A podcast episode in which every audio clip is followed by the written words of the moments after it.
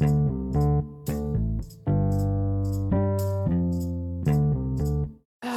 is the first page. Okay. Welcome to story time with. David and Mommy, the best creatures ever. yes.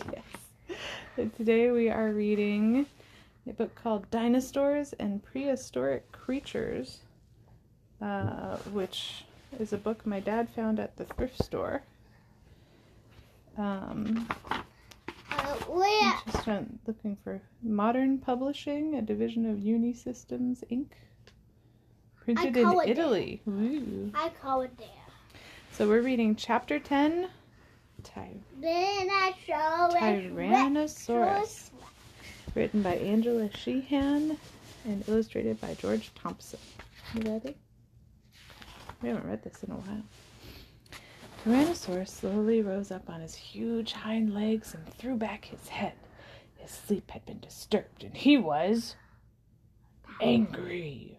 The, a little mammal catching dragonflies in the ferns had scampered over the sleeping giant's head. Now the tiny creature clung fast to a dead branch on the ground.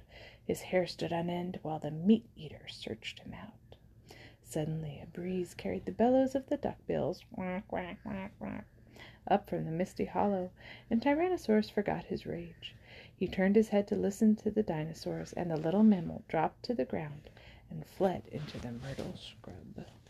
You see where the little mammal that they're talking about is? yeah. Tyrannosaurus was hungry.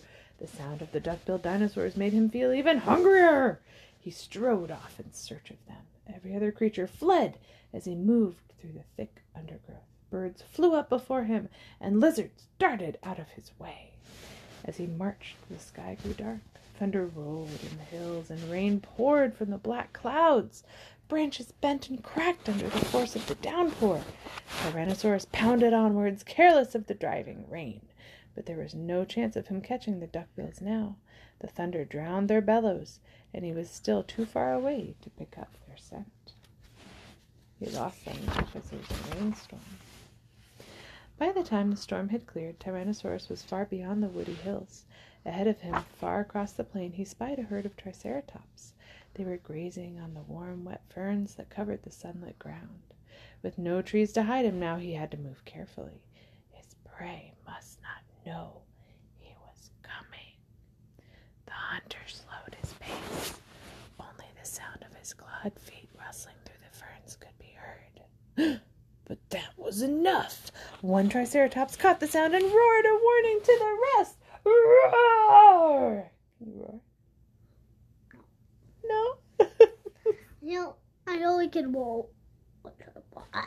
oh, that was a good roar. That's my roll. That was a good little baby roar. Was that a baby Triceratops roar?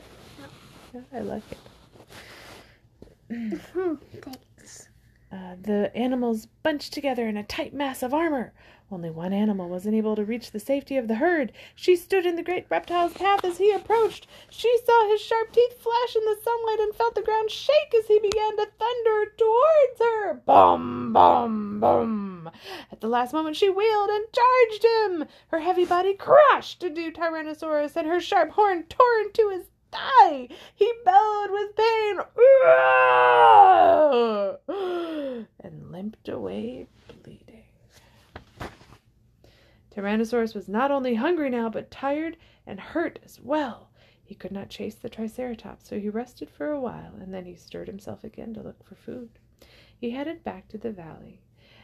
At the edge of the swamp of a swampy river, a clump of maidenhair trees grew. Feeding on these was a group of duckbills. You know what sound duckbills make? Quack, quack. Quack, quack, quack. That was a baby dog. Yeah, I like it. Quack, quack, quack. And farther along the shore of was a flock of pink, wa- wad- wadding, waddling birds. Oh. The noise of the birds made it impossible for the duckbills to hear the dreadful tread of the Tyrannosaurus. They were not eating. Then Tyrannosaurus charged, trailing blood from his aching thigh. The birds rose into the air like a pink cloud, and their wings clattering. Without looking, one duckbill crashed into the water and swam for his life. The others followed it, struggling to reach the safety of the deeper water. Tyrannosaurus raged along the bank. He was too heavy to cross the swampy ground. There was no way for him to reach his. For hours, Tyrannosaurus prowled along the high ground by the edge of the river. A crocodile watched him from the opposite bank. Marsh turtles, turtles and terrapins plopped into the water as he passed. Plop, plop, plop. A pterosaur glided by, and he lunged at it. But his great jaws snapped on empty air. Can you snap? you do a hand snap? Good job. Whoa. As the leathery wings brushed past him, the sun dropped and a cool wind blew. The wind made the wound on the reptile's thigh sting with pain. Now he was too tired to hunt, so he limped to a clearing in a nearby redwood grove. There he stretched out on a soft bed of plants and went to sleep. How do you think a Tyrannosaurus snores?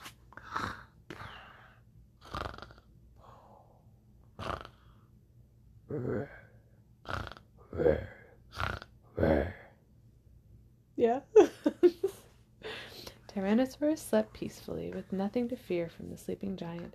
The other animals crept from their hiding places to hunt for food, or settled down themselves to sleep through the night. Long after daybreak, Tyrannosaurus was still asleep. The morning chorus of birds was over, and the plant eating dinosaurs had long been munching on the dew sodden plants. They were well hidden by the giant green fronds of the ferns, so Tyrannosaurus did not see them when he woke. His leg was stiff and sore. It hurt when he walked, but he could not afford to rest any longer. He must find food. As he headed for the river again, he headed for the river again. On the way, he heard a harsh scraping sound, scrape, coming from behind some rocks. As quietly as he could, he looked over at Greg and then let out a roar. Just below him was. Do you remember what that is? Oh, Good job. It's a Struthiomimus. The long-legged dinosaur was scraping sand from a nest of new-laid eggs. Scored. It had just smashed the shell of the first egg when Tyrannosaurus roared down on it. The dinosaur darted away over the rocks into the dense growth of palms.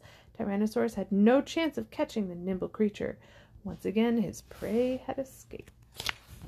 He's not having much luck today. So Tyrannosaurus skirted the grove and continued towards the river. He could already smell the water when he saw before him the backs of a herd of alamosaurs.